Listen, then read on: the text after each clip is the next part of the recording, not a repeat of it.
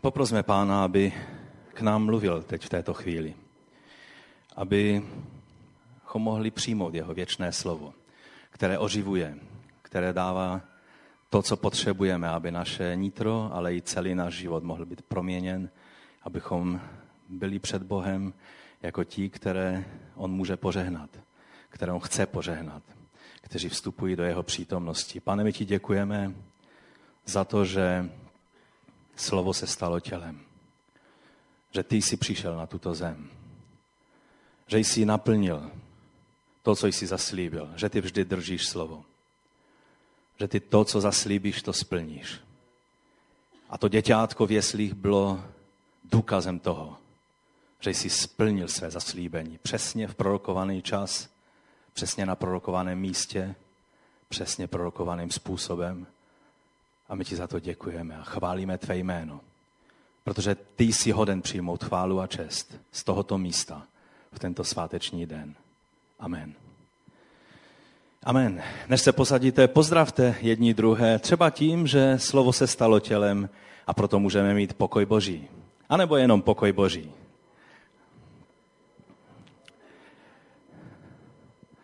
Šalom, ať ten boží pokoj spočine na každém jednom z vás. Nerozcházejte se, jenom se otočte na ty, kteří jsou kolem vás. Dobré, můžete se posadit?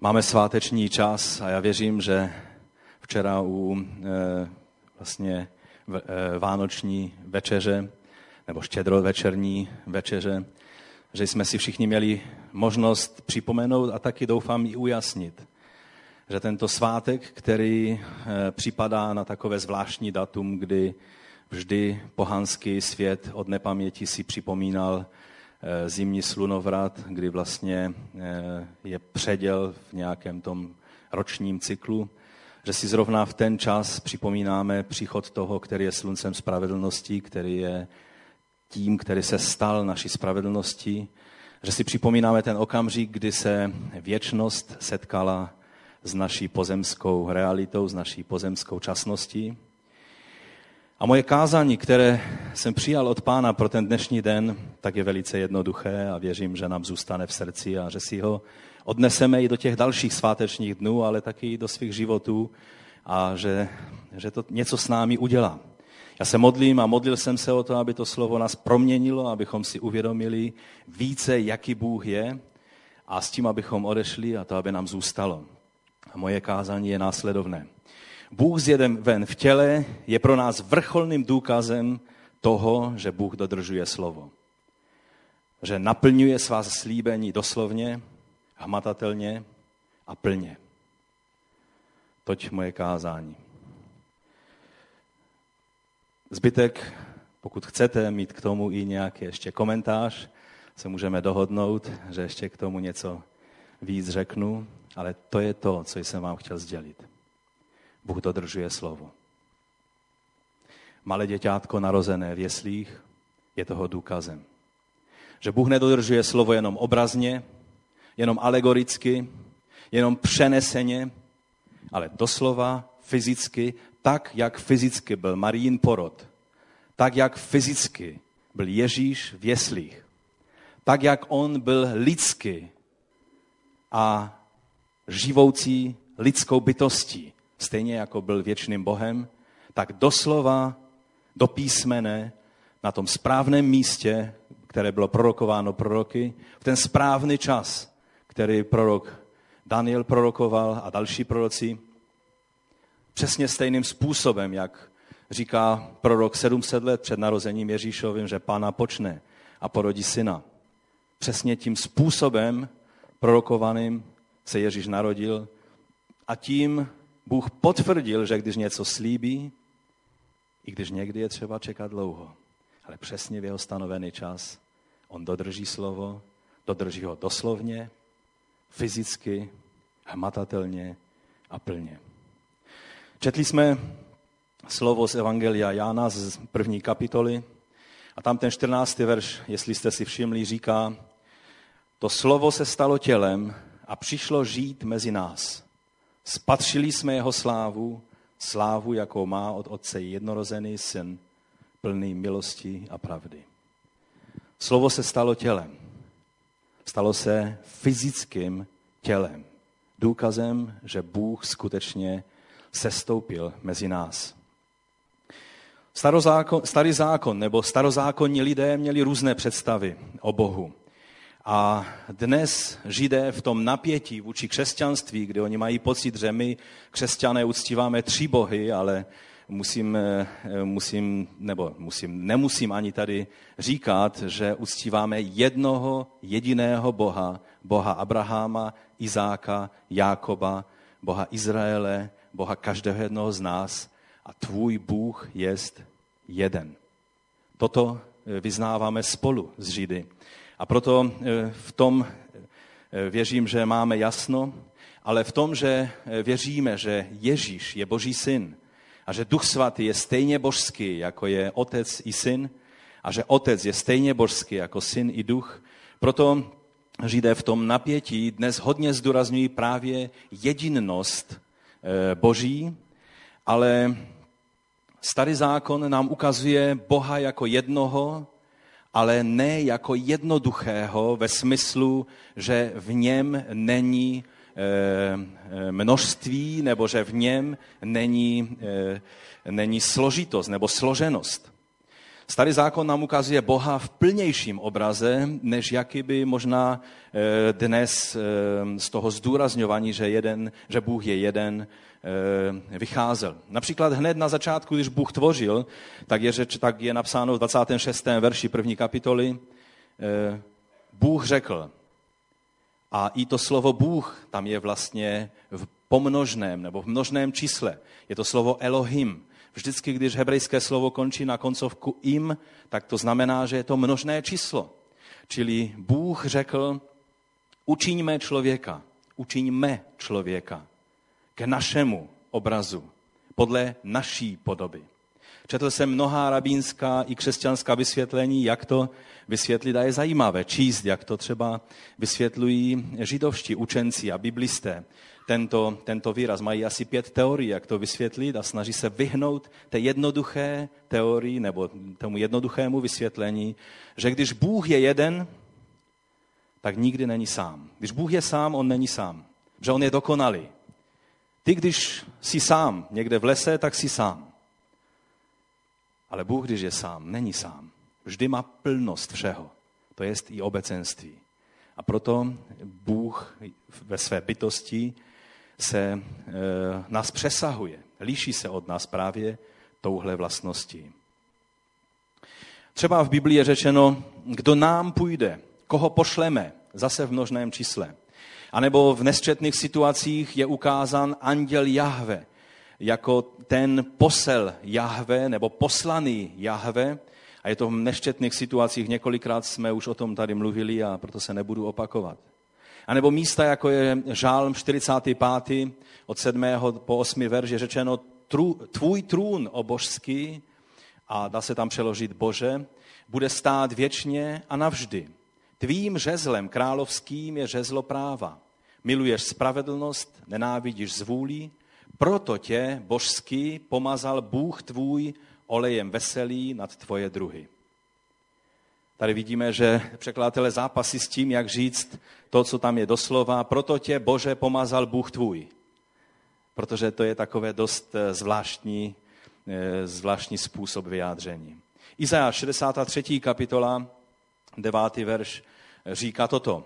Každým jejich soužením byl sužován. Mluví se tady o Ježíši, o vlastně e, synu božím v tom stavu, v jakém byl před narozením v Betlému. Každým jejich soužením byl sužován anděl stojící před jeho tváří, před tváří Jahve, je zachraňoval. Svou láskou a zhovývavostí je vykupoval. Bral je na svá ramena a nosil je po všechny dny dávné. Tady je eh, doslovně řečeno anděl mé tváře. To znamená anděl tváře boží. Je to eh, ten, ten obrat zvláštní hebrejsky, neznamená nic jiného, než anděl boží přítomnosti. Čili je to posel nebo poslaná Boží přítomnost. Když Bůh se chce zjevit, zjeví se Syn Boží. Když se měl Bůh narodit v těle, narodil se Syn Boží, protože On je ten poslaný Jahve, ten, který přichází, ten, který se narodil v těle. Víme, že v židovstvu eh, v těch dnech, kdy pán Ježíš chodil po této zemi, tak bylo několik frakcí nebo, nebo mm, části židovstva a taky židovského učení. A farizeové, to jsou velice známí z Nového zákona, oni byli tou částí židovstva v období eh, života pána Ježíše, nebo jak židé tomu říkají, v období druhého chrámu, eh, tak tito to byla skupina, která nejvíc dbala na dodržení celého božího zjevení. To byli lidé, kteří velice dbali na to, aby celá boží rada nebo celé boží zjevení se dostalo, eh, se dostalo do života božího lidu. A vlastně z farizejské části židovstva pochází i dnešní rabínský judaismus, protože dnešní judaismus je pouze tím výsekem farizejským. Eh, ty jiné části vlastně pádem chrámu a vznikem křesťanství eh, zanikly. A já jsem četl zajímavou věc u doktora Rona Moseliho eh, v jeho knize Ješua, průvodce v životě skutečného Ježíše a původní církve. A on říká, že farizeové měli nejvíce eh, rozpracovanou představu o Bohu, který má ve své přítomnosti živé slovo, které je součástí Boha a které z Boha vychází. Takže oni měli tu představu, která vlastně, které oni říkali, nebo eh, tomu poslovi, nebo slovu, tomu andělovi boží přítomnosti, oni říkali memra a eh, z latinského někdy se říká metatron, ale eh, vlastně bylo to, znamenalo to slovo, že je to živoucí slovo. A řecky v Novém zákoně Jan píše to, co jsme četli, že logos bylo na počátku že slovo bylo na počátku. Čili ta osoba božská, která je tím slovem, který je synem božím, tím poslaným, že slovo je poslané, syn je poslaný, posel boží je poslaný. To je ten, kterého oni, kterému oni říkali Memra a který je božím synem, slovem, logos, z Jánové první kapitoly. Oni říkali asi šest věcí o tom a já to rychle jenom eh, tady zdůrazně, abych ukázal tu paralelu, jak vlastně Jan navazoval na toto eh, rabínské farizejské učení. Za prvé, někdy je memra neboli slovo odlišný od Boha a někdy je totožný s Bohem. Někdy je lze rozlíšit a někdy je to jedno a to tež. To byla první věc, kterou oni věřili o božím živoucím slovu. Za druhé, Memra byl tím, skrze koho Bůh vše stvořil. Slovem stvořeno, skrze slovo, skrze syna, skrze eh, božího syna, čili to všechno vlastně eh, bylo v, tom, v té představě eh, toho živého slova. Za třetí, Memra byl tím, kdo je božím spasením. Nástrojem božího spasení, zachraňování božího lidu a konečná spása je taky skrze slovo, čili Memra byl tím, kdo je tím božím nástrojem. Za e, čtvrté, veškerá zjevení Boha fyzicky byla zjevením slova, čili memry. Čili je to vlastně e, syn boží nebo posel boží poslaný. Za páté, Memra byl také tím, kdo uzavřel smlouvu na Sinaji s Izraelem. Někdy eh, čteme o tom v židovských spisech, že to byl anděl, někdy, že to byl Bůh. A vlastně oni věřili, že ten anděl to byl ten anděl boží přítomnosti nebo boží tváře, neboli syn boží, který, eh, který uzavřel smlouvu na Sinaji. No a za šesté, Memra byl taky prostředníkem všech božích zjevení. Kdykoliv, cokoliv Bůh zjevil, poslal slovo, zjevil své slovo vždy, u toho bylo to věčné, živoucí, osobní boží slovo memra, neboli logos podle našeho nového novozákonního pojetí. Jak si vzpomenete, jak jsme četli tu první kapitolu, nebo část první kapitoly Janova Evangelia, tak přesně stejným způsobem. Všechno to, co vlastně jsem vyjmenoval, těch šest věcí, pak si to doma u oběda můžete najít, že přesně těch šest vlastností najdeme v těch verších, které jsem četl a vlastně závěr, ten osmnáctý verš ukazuje, že Boha nikdo nikdy neviděl, ale právě Syn Boží, který je v lůně Otce, ten nám ho e, učinil známým, zjevil, nebo e, Nová Bible Kralická to tam měla ještě trošinku jinak. Takže to jsou, to jsou věci, které Židé věřili o, o Synu Božím, které věřili a bylo to ve spojení s jejich vírou v Mesiáše Božího. Jan nám jednoduše oznamuje v té první kapitole, to, co jsme četli, to, čemu Židé vždy věřili a s touhou na to čekali, že se to naplnilo, kdy se slovo stalo tělem, kdy vlastně se narodilo malé děťátko v Betlému. Tady na té, eh, na, tom, na té fotce z filmu eh, z, eh, Příběh zrození, tak máme ještě Josefa a Marii, jak je těhotná a jak spěchají do Betléma, protože už se blížil ten čas, kdy se malý Ježíš měl narodit. A když to malé děťátko Ježíš se narodilo v Betlémě, tak to bylo vlastně to, kdy se slovo stalo tělem. To byl okamžik, kdy se věčnost skřížila s naší pozemskou realitou.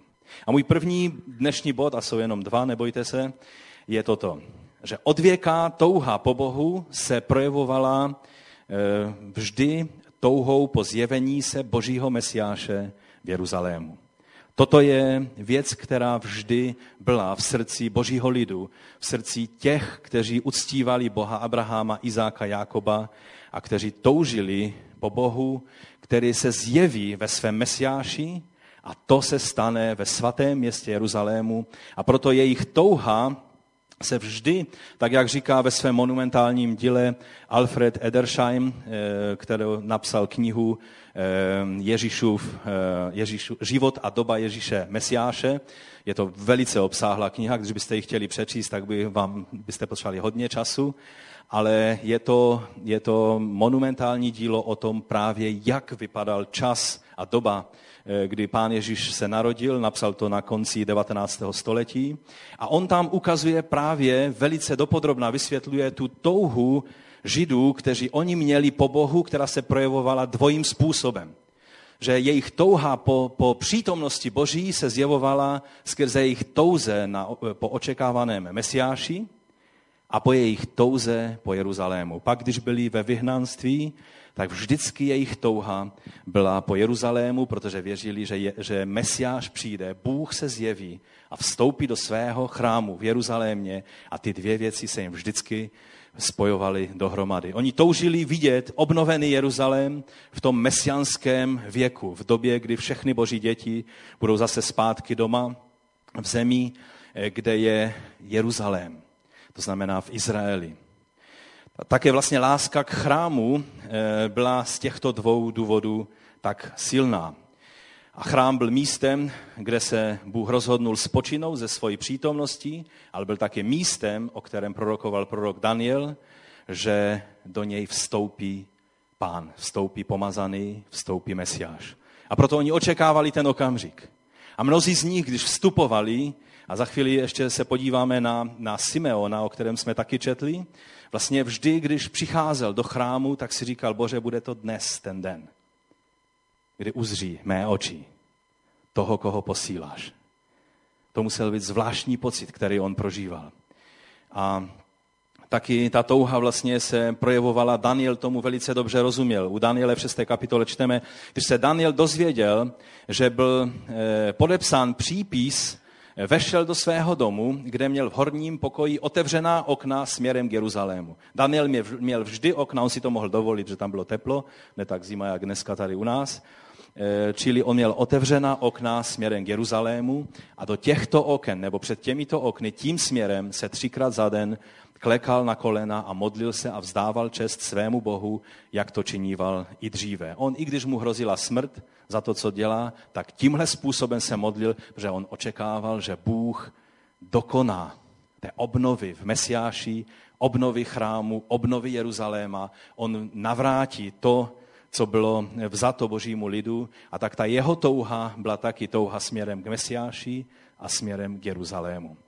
To je to něco, co vždy v duši každého nebo v srdci každého Žida je. Taky synagogy, a my jsme to viděli v Kafarnaum, v těch ruinách té synagogy, která byla v Kafarnaum, každý, kdo pojedete do Izraele, budete moci se na to podívat, tak vlastně oni stavěli synagogy tím vchodem směrem k Jeruzalému, protože Eh, to byl ten správný směr, aby vždycky, když vlastně vzdávají úctu eh, Bohu, tak aby ten výhled jejich byl směrem na Jeruzalém.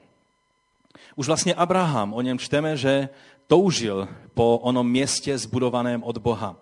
Židům 11.10 je řečeno, že upínal naději k městu s pevnými základy, jehož stavitelem a tvůrcem je sám Bůh. To nebyla žádná jiná touha, než vidět Boha, který se zjeví v těle a že to učiní v tom svatém městě a že vyvrcholení toho všeho, samozřejmě mnozí proroci to viděli velice jednoduše, jako jednu událost. My víme, že ta událost je roztažena na tisíce let, tak eh, oni věděli, že když přijde Mesiáš, obnoví všechno a vlastně dá eh, v tom novém Jeruzalému, obnoveném Jeruzalému, bude eh, pokoj a bude vládnout všem lidem, kteří, kteří se poddají jeho vládě.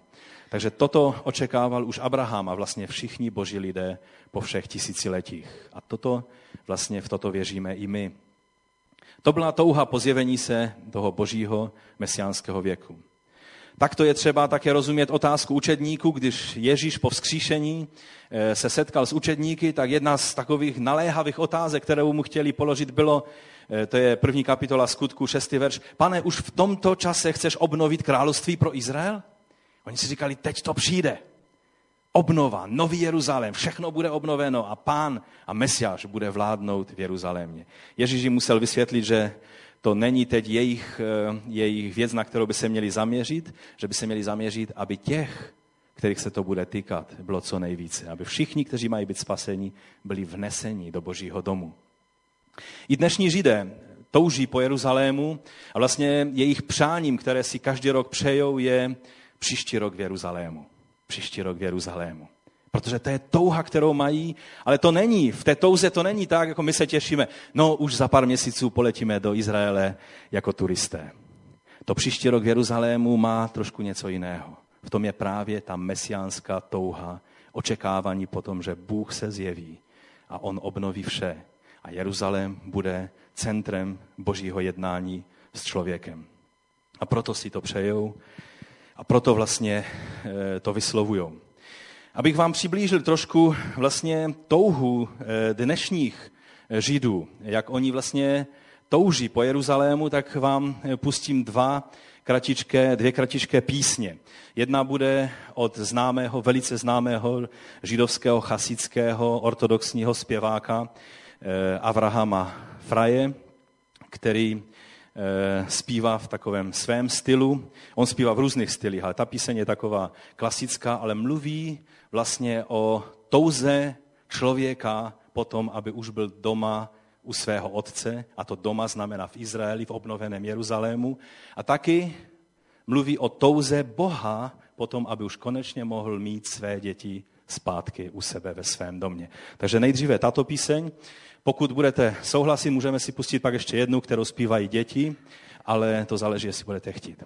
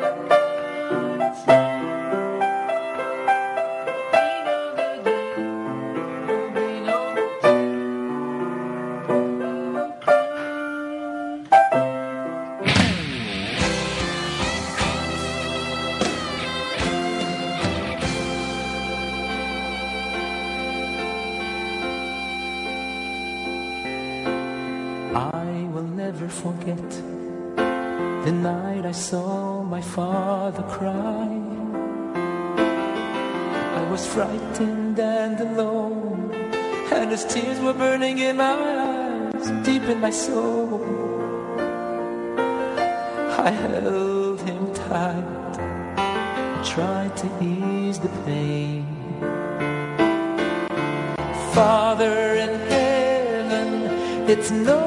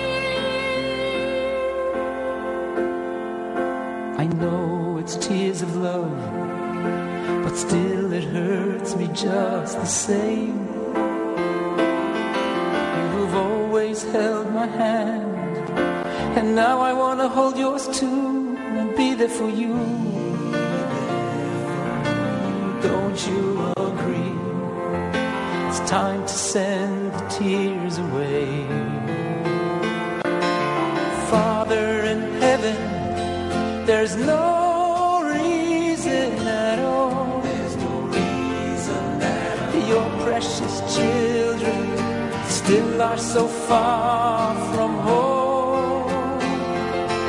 We've done all we can, now it's in your hands. Let it end, oh, let it end. The whole world is waiting for you.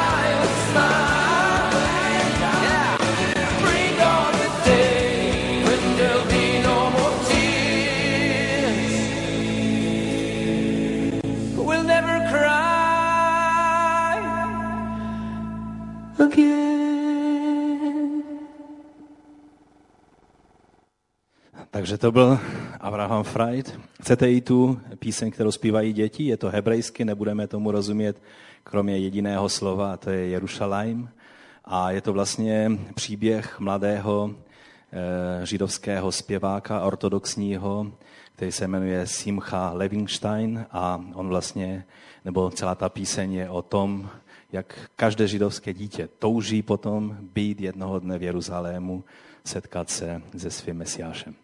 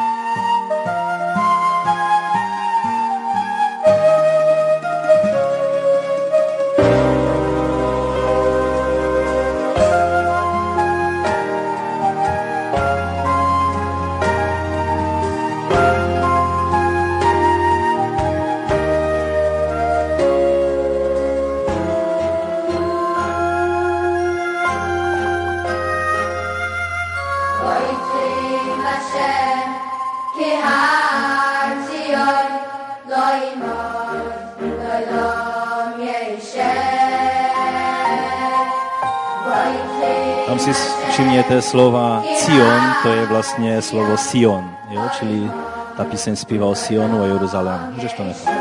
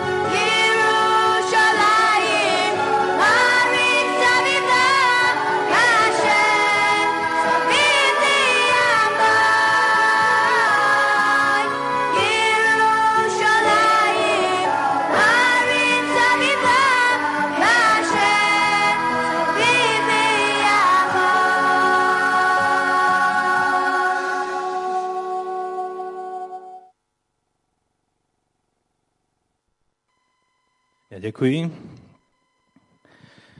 To byl vlastně, to byli židé, kteří dnes stále ještě touží po tom naplnění těch dvou věcí.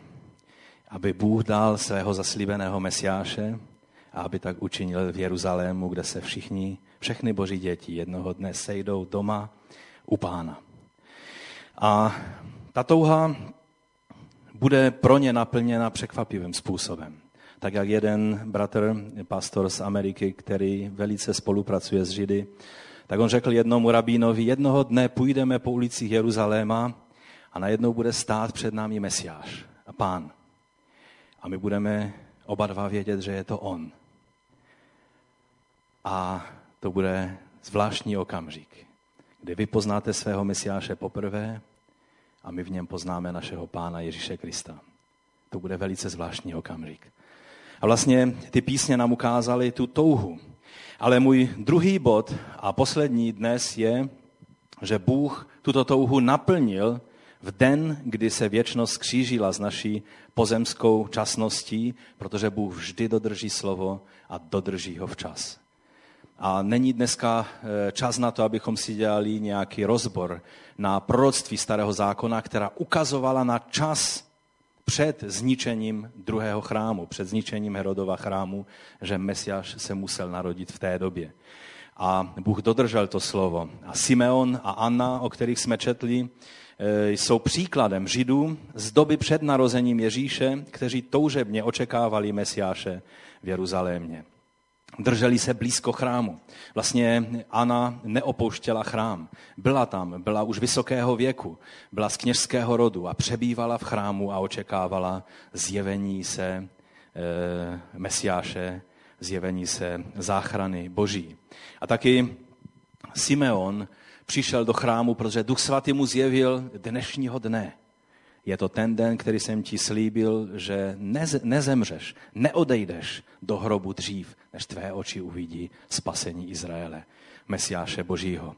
A najednou, tak jsme četli ten nádherný příběh, najednou byli v chrámu a najednou rodiče přicházejí s Ježíšem a dávají ho obřezat a Simeonovi se rozbušilo srdce. Protože najednou Duch Svatý mu ukazuje, to je on. Chtěl bych být v kůži Simeonově v té chvíli. Chtěl bych cítit přesně to, co cítil on. A víte, že my můžeme cítit to, co cítil on. Protože on nepřišel jenom pro Simeona a pro Anu, ale přišel pro tebe, tebe, pro každého jednoho z nás. A dal nám milost skrze Ducha Svatého, stejně jako Simeonovi, poznat den Božího navštívení. A tak ten příběh, který jsme už četli, nebudu, se, nebudu, ho, nebudu ho opakovat, eh, bratři to tady nádherně přečetli. Takových lidí, jako byl Simeon a Anna, bylo mnoho v té době, ale ne všichni byli připraveni udělat i ten druhý krok. Víte, mnozí lidé věří Bohu a božím zaslíbením. Ale je málo těch, kteří jsou pak schopní a ochotní poznat ten moment božího navštívení a přijmout plnost nebo naplnění božích slibů. Kumran byl plný těch, kteří eh, očekávali obnovu Izraele Mesiášem. Ale Simeon a Anna byli ti, kteří byli schopni uvidět den božího navštívení. Pak tady byli pastýři, kterým anděl s nadšením oznamuje splnění Bohem daných slibů lidem. A pastýři běželi do eh, Betléma, aby, aby se přesvědčili o tom, protože znamení pro ně bylo slovo se stalo tělem. Děťátko v jeslích položené, které nebylo nějakým obrazným naplněním božích slibů, nebylo to nějaké, nějaké jesličky udělané z nejlepšího lipového českého dřeva, že Češi jsou odborníci na jesličky, ale nejsou odborníci, co se týče na vztah s Bohem. Jsme nejateističejší nebo jedním z nejateističejších národů na světě. Ale jesličky, jesličky, pokud se mají někde vyřezat, pak v Česku. Ale ten Ježíšek, který byl v těch jeslích nebo v tom, v tom eh, krmítku pro osládka a pro dobytek, to nebyl z lipového dřeva Ježíšek. Ale to byl živý, živoucí Ježíš, který se narodil a který přišel v těle, aby uskutečnil spásu zaslíbenou od Bohu. Pak v neposlední řadě byli zde i mudrci z východu. Eh, To doslovné slovo je tam mágové, ale ono to neznamenalo nic jiného, než že to byli lidé, kteří spekulovali s různými vědami a snažili se rozumem nějak poznat boží věci. A je zvláštní, že Bůh se těmto vědcům eh, tehdejší doby zjevil skrze vědu, kterou zkoumali. To byli astronomové a proto se jim Bůh zjevil skrze astronomii. To, co studovali, to, jaké vědě se věnovali, Bůh skrze jejich vědu se jim dal poznat. Bůh říká v božím slovu, že skrze stvoření lze poznat Boha. A proto oni to poznali. Bůh zajistil hvězdu, já bych teda těm hvězdám nerozuměl, mě by mohla svítit hvězda velká jako slunce, abych nevěděl, co to znamená, ale pro ně to bylo jasné. Šli do písem, hledali v písmech a našli vysvětlení pro tuto hvězdu a proto šli, následovali tu hvězdu, která jim ukázala na zrozeného mesiáše a krále pro všechny lidi. Poznání pastýřů nemělo tak velkou publicitu, protože to byli jednodušší lidé, ale jejich srdce byla naplněna pokojem a radostí, protože věděli, že se narodil Mesiáš. O té jejich eh, zvěstí ale se musel někdo dozvědět, protože jinak by to nebylo v evangelích napsáno. Ale ta zpráva mudrců, to bylo trošku jinak. Ta způsobila rozruch a velkou publicitu, takže to pak způsobilo zpětně i pronásledování pro právě sotva narozeného Ježíše. Takže to slovo se stalo tělem, přišlo žít mezi nás. Spatřili jsme jeho slávu, slávu, jako má od Otce jednorozený syn, plný milosti a pravdy. To slovo nám zjevuje tu nádhernou pravdu, kterou jsem řekl na začátku. Když Bůh dá své slovo, pak je dodrží. Dodrží je doslovně, nejen metaforicky, nejen obrazně, dodrží je přesně, dokonce předčí naše očekávání. Toto je dobrá zpráva Vánoc. Amen. A abychom se teď vcítili do té situace, jak to tam bylo tehdy v Betlému, tak si pustíme ještě poslední dnešní eh, krátký fragment filmu Příběh zrození a prosím, abychom zhasnuli světla a pustíme si ten okamžik, kdy se věčnost střetla s naší pozemskou realitou. Amen, amen. Povstaňme k modlitbě. Buďme připraveni přijmout naplnění Božího zaslíbení. Když Bůh něco slíbí, On to drží slovo. To, co nám zaslíbil, je jisté a pevné, protože On dodrží slovo. Tehdy bylo mnohem více lidí, kteří dostali to zjevení. Byl Herodes se všemi svými nohsledy a, a všichni lidé, kteří kolem něho byli, se to dozvěděli taky. Saduceové, kteří byli kolem chrámu, celá židovská aristokracie se to dozvěděla taky. Nebyli z toho přijmout naplnění Božího slibu. Bůh nám dává naplnění svých slibů a dává je těm, kteří je toužebně očekávají. I ti židé, které jsme viděli, jak, jak toho dospělého Avrahama, tak toho mladého Simchu a jeho kamarády, oni se dočkají Mesiáše.